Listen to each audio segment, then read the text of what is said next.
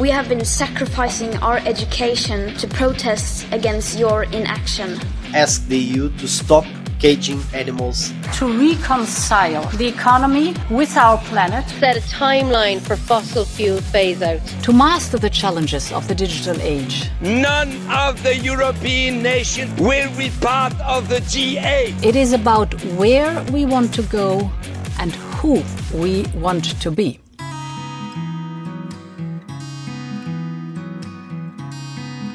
Hello there, welcome to Citizen Central, a podcast series all about the first transnational democracy instrument in the world the European Citizens Initiative. Brought about back in the Lisbon Treaty, the ECI gives people the chance to pitch their own EU policies to the European Commission by gathering 1 million signatures from seven EU states. My name is Maeve McMahon. I'm an Irish reporter in Brussels. And on Citizen Central, I'll be finding out what exactly the ECI is, how you can launch or support one, and what drives people to give up their time and energy for a cause they care deeply about. COVID has had a major impact on ECI campaigns, but in times of adversity, communities got closer. It was the civil servants who were recognised as the true heroes of our time. And it's the son of two civil servants who's currently carrying out an ECI. So, Adam, tell us who you are where are you're from, and what your ECI is about. So I'm Adam Mazoyer. I'm French, uh, as you can probably hear by my accent. I'm 26 years old. I'm a former student. Our initiative is the Civil Servant Exchange Program that intends to launch a Europe-wide scheme that will offer the 30 million civil servants uh, working across the EU the right to gain the work experience in another member state. So it can be seen as what we unofficially call it an Erasmus for civil uh, servants. So this voluntary exchange would take place in a similar service for a period between 2 to 12 months so that the participant can observe and learn how their work is done in another member state. First, to experience what it really means to be European in a certain way, because we deeply believe that the European Union is first a union of people before being a union of states.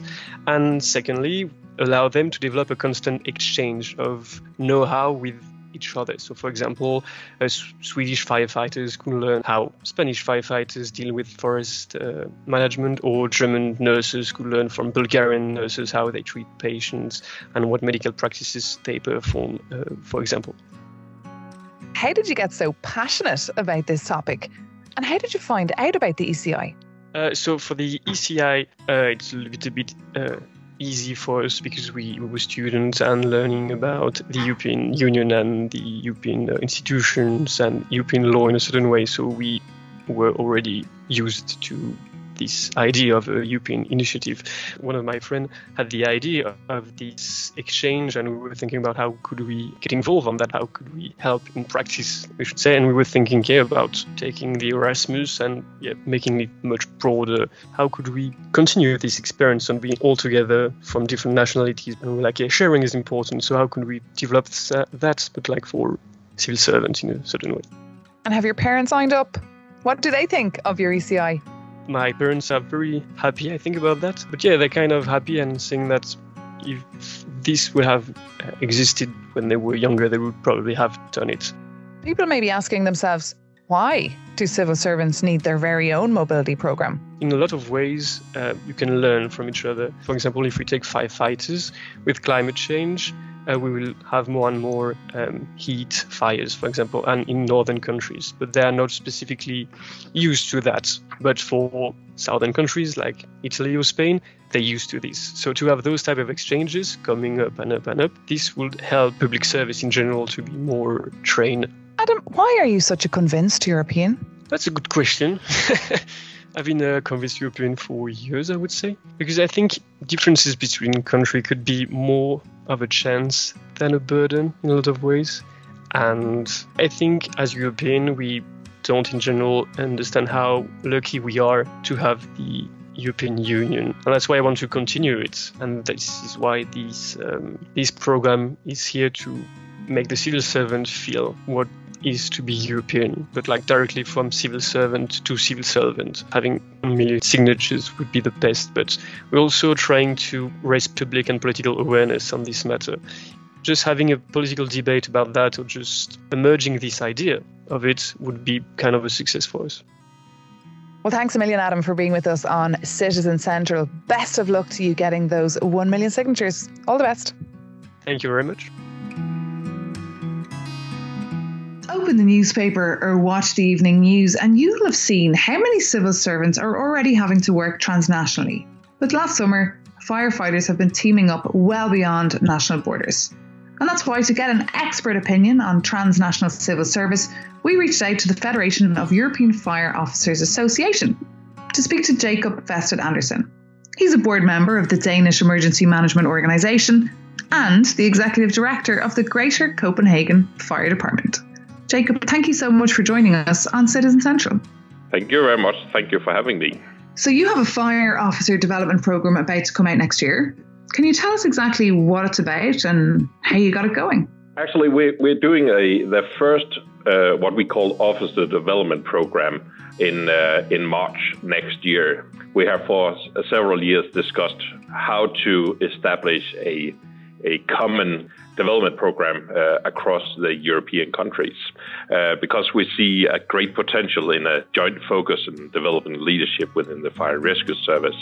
Because when we see the challenges uh, we're facing in the future, we see a big need for great network, great exchange of knowledge to learn and be more efficient as a fire service. And we see into a future where where the challenges that we face as fire and rescue service will be even greater. So we need to focus on how we can share and inspire each other to make an even better fire service in our own country. So that's why we are focusing on developing a program for the uh, European fire officers uh, across Europe. And is it true that being prepared is a firefighter motto? Absolutely. That's actually a part of our DNA, if you can say so, that we need to be prepared before it happens because when it already have happened, it's too late. And there's a lot of experience throughout Europe in the fire and rescue services in Europe, and that's also what we're trying to share uh, with this officer development program. Jacob, did you ever hear of the ECI before we called you? Uh, no, no, not until I heard it from you. What exactly do you think of the ECI initiative? It's it's a very good initiative. I think um, we're all a part of the European uh, Union. We're citizens, and we face the same challenges as well. Well, if Adam manages to get his program up and running, we will pass them on your phone number. Thank you so much, Jacob, for being with us on Citizen Central. Absolutely, that could be great. Thank you very much. Thank you for having me.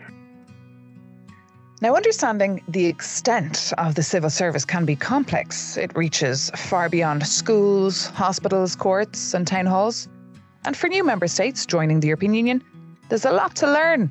Many changes in the ways of working for thousands of civil servants. That's why we're off to Bulgaria now to meet Pavel Ivanov, the executive director of the Bulgarian Institute of Public Administration. The name of the institute was Institute of Public Administration and European Integration.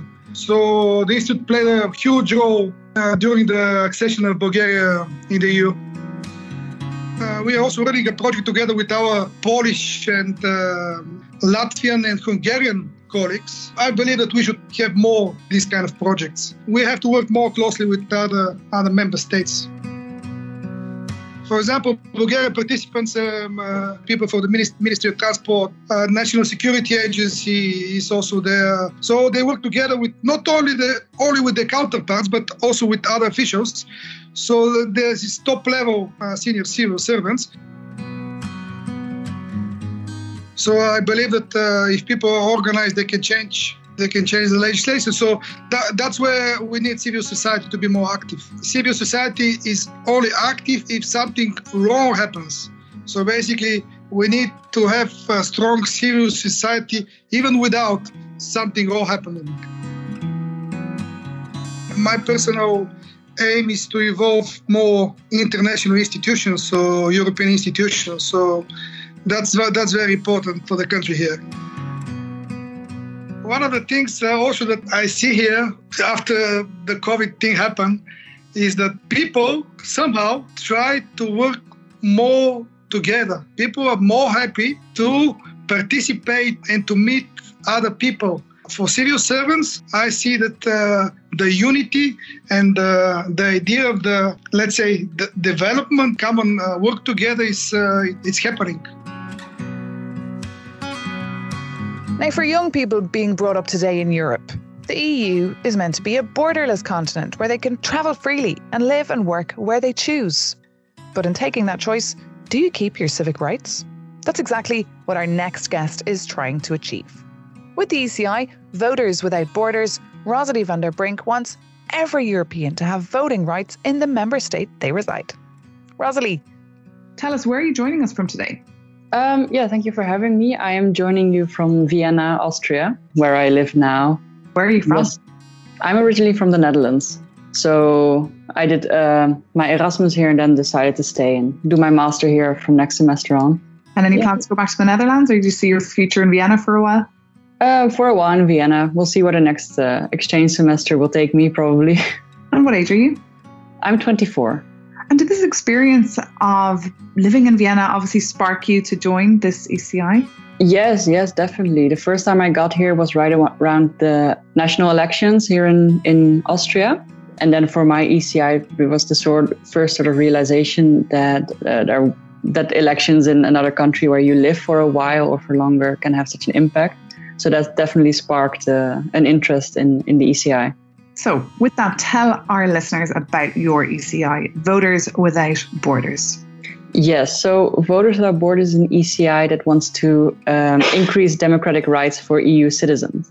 So, as of now, EU citizens uh, living in a different member state than where they're originally from can vote on a municipal level and on the European level, but cannot participate in regional elections and national elections and referendums. And we think that's an issue because it feels sort of that you have to change the, the right to freedom of movement and your European experience for having more difficulty with voting um, or losing your voting rights in general, being disenfranchised. That's what we want to address on the European level. And remind our listeners why this is the case, why they can only vote in local and European elections and not in national elections. Um, voting rights are still connected to your nationality. So, depending on where you what country issued your passport, that's where you can vote. Then in the, the Treaty of Maastricht outlined the rights you have as an EU citizen, but that's still connected to um, your passport as well, your nationality. So that is, is the most important in this case. Yeah, I know a lot of the international community here in Brussels, people who've been here for many years, like over 10 years, for example, who came perhaps to do a stage with the European Commission, and 10 years later they realise that they're still here, they might have a family, and many contemplating getting Belgian nationality just so that they can vote in the national elections. Yeah, so people often stay a lot longer than they anticipate. For me, for example, uh, I just moved here for an Erasmus semester and I was supposed to go back and ended up staying for longer. So I'm wondering what this will bring for my future. And luckily, my country, the Netherlands, doesn't disenfranchise me after a certain period abroad, but there are five EU member states that actually do that. So people living abroad for a certain amount of time can actually lose their voting rights for the period they're abroad in their home country as well, which leaves them sort of stuck in a place where they don't have any rights at all. Okay, and tell us about your involvement with this ECI. How has the journey been so far? And what have you achieved, if you think already? Have you sparked a big debate about this already among friends, among family, among contacts? Yeah, so first part, the journey, it is really interesting to work on an ECI because, first of all, a tool that's not very well known. But then you find working on a big issue such as voting rights has a lot of counterparts in different European member states. So, uh, other organizations that are quite small and quite dispersed across the EU but are fighting for a similar cause. So it's great to connect with those people. Starting a debate from an ECI in my friends and family uh, circles, of course, it is. I'm very adamant about it. Um, talking to as much people as I can. But on the bigger spectrum, I think it's quite difficult. I think some ECIs have a very clear message, and the age, for example, is very clear. But I think with voting rights, people are often a bit more taken aback by such a such a big issue. But it is really important, especially with my friends in Erasmus circles, people who want to go abroad, they start now to think about it and how it might impact their future as well, taking up a study abroad and see where it takes them. So, do you find for those who've done Erasmus, the so called Erasmus generation, it's kind of a no brainer that this should be a right? And for older generation, perhaps not so much?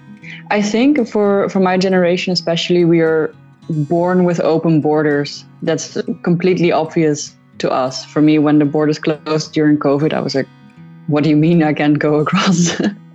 So that's completely new, and I think people from my generation often take it as a as a given that that's possible and have such a drive to go to a different EU member state, learn another language, and have a different experience. But then I think with voting rights, you start to think about once it sort of happens. So when there will be elections back home and you suddenly have to register as a voter abroad, or uh, when here are elections and your friends and are discussing who to vote on, that then they start to think like, hey, why is it not possible for me? Why can't I join in this democratic discussion, basically?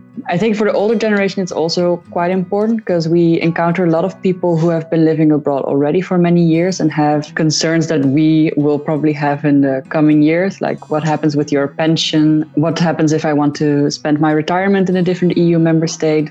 And how long do you think somebody should reside in a country before they get voting rights? Yeah, I think there is a European directive, and that says that after five years, an EU citizen has a right to permanent residence. So I think this would be a good target to, to keep. And if your ECI or Voters Without Borders would be accepted, what do you think should happen then to your home country's right to vote?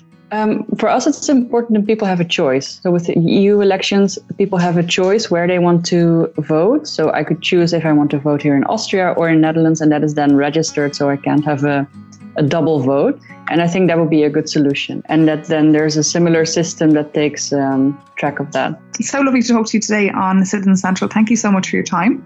Thank you so much for having me. Well, we've got the latest there from Rosalie. So let's bring in an EU expert now and speak to Tobias Lock, a German man based in Ireland. He's a Jean Monnet Professor of EU Law at the National University of Ireland in Maynooth. Toby, thank you so much for joining us on the podcast. How are you? I'm very well, Maeve. How are you? Very well, and happier that I can speak to you and hear what you think of this ECI. Well, it's it's a it's an interesting uh, ECI, I think, uh, because it touches on a on a real gap that we have in EU citizenship. Everyone who has an EU uh, passport, who has a has the nationality of an EU member state, is also an EU citizen, and that allows us to move from you know one member state to another, live there. But what if we live there? We we have a right to vote, but only in local elections and in European Parliament elections. And this ECI wants to give us, those of us who have moved to another member state and live there and have, have, made a life there, the right to vote in national elections, which are still, you know, in, in most member states, if not all, the most important ones. And why is it not the case? It's a bit difficult to, to say. I mean, there's no clear evidence, I think, why the member states, when they introduced EU citizenship with the Maastricht Treaty, didn't give movers, people who've moved to another member state, the right to vote in national elections. One reason is, is a political one. I don't think politicians thought it was um, particularly a particularly good idea to allow foreigners uh, the right to vote. But I also think that, that there's a legal uh, background to it, uh, especially uh, in, in, in, Germany, uh, where the constitutional court negotiated that you cannot extend the right to vote, even in local elections, to foreign nationals. Uh, and I think that's where at least the German government would have gotten cold feet. They would have said, look, I mean, you can't. We can, we, can, we can deal with local elections. We have to change the constitution, but national elections is a different kettle of fish, and therefore we, we don't want to go there. And I can imagine that maybe similar considerations played a part in other member states. A different kettle of fish, indeed. It's funny though, isn't it, Toby? Because like so many young people as well are growing up in a borderless continent. They're used to using the euro when they travel around. They have the freedom to travel among the Schengen zone. They don't even have to show their passport. But voting rights is just not a given. And I guess it's just very frustrating for young people. We can see that with Rosalie. She lives in Vienna, but she's from the Netherlands, and for her, she thinks it should be a given. Are there any countries in the EU where you do have this right? Well, I, I'm not aware of any country in the EU that universally extends the franchise to foreign nationals or even just EU nationals who live there permanently. That, that area of law, nationality law, and also the right to vote is very idiosyncratic and it differs from member state to member state. But as a rule, almost all member states restrict the right to vote in national elections and in referendums, national referendums. So you, you, do have a large proportion of populations in the EU who are excluded from the right to vote, even though they permanently live in the member state concerned. They pay their taxes there, they pay their social insurance contributions, and all sorts of things. They can't vote. Mm. Or, or and they can't stand for election either. I mean, that is the other side of, of the right to vote. You know, you have the right to vote, you have the right active right to, to cast a vote. You also have the right normally to, to stand to, to get yourself elected, and they can't do that either, of course. So, Toby, what about this ECI? Do you think it will fly? Well, it, I, I don't know whether it'll get the 1 million signatures. I, I, I wish them good luck. Uh, uh, personally, it's, it's a great topic. I, I enjoy this. Well, great. Thanks a million. Thanks for joining us. Take care. Have fun, mate. Bye. Well, as we saw in our first chapter, gathering 1 million signatures seems easy at the start, but then campaigning is tricky. In fact, getting people to sign is often a big challenge. But since 2020, there's been what's called the ECI Forum, a powerful tool to support all ECIs, giving advice and information to organisers before, during, and after the process of launching and implementing an initiative. To find out more, let's bring in Assya Kavrakova. Assya, thanks so much for being with us on Citizen Central. The pleasure is entirely mine. First question just tell us about yourself, who you are, and what you do. I'm Assya Kavrakova, the director of the European Citizen Action Service. We are an European association. Uh, this year we have a 30th anniversary, so 30 years of empowering citizens to exercise their rights. So, what we campaign for is a democratic and citizen centric union where the rights of European citizens are at the heart of the European project. And we support European citizens to exercise both their uh, EU related rights, the ones linked to the freedom of movement in the EU, as well as their participation rights. Uh, this is where, in the whole picture, the European Citizens Initiative comes along because, of course, this is very central right which provides the opportunity to citizens to put issues on the agenda of the European Union. Assya, if one of our listeners wants to register an ECI, where should they start? How do they go about this process? First, of course, it's very important for anyone who wants to launch an ECI to um, decide if the European Citizens Initiative is the right tool for them. And then your second step should be to check if there are already ongoing initiatives on this subject. Because if there is an ongoing initiative, then you'd better join it. You have to make sure one very important thing that whatever you want to achieve in terms of legislation falls within the competencies of the European Union. So if you are in doubt here, you can ask our legal experts for advice. If they tell you yes, you can go ahead, then you can uh, basically start with the official registration process. And what tools exactly do you offer initiative leaders at this ECI forum? What we are managing is the European Citizens Initiative Forum, which is an online collaborative multilingual platform available to organizers and which they can use in order to have access to plenty of very rich learning materials. There is also a connect function, which allows you to connect with other uh, users of the forum, which um, you may find um, have similar thoughts or intentions on the subject of your concern.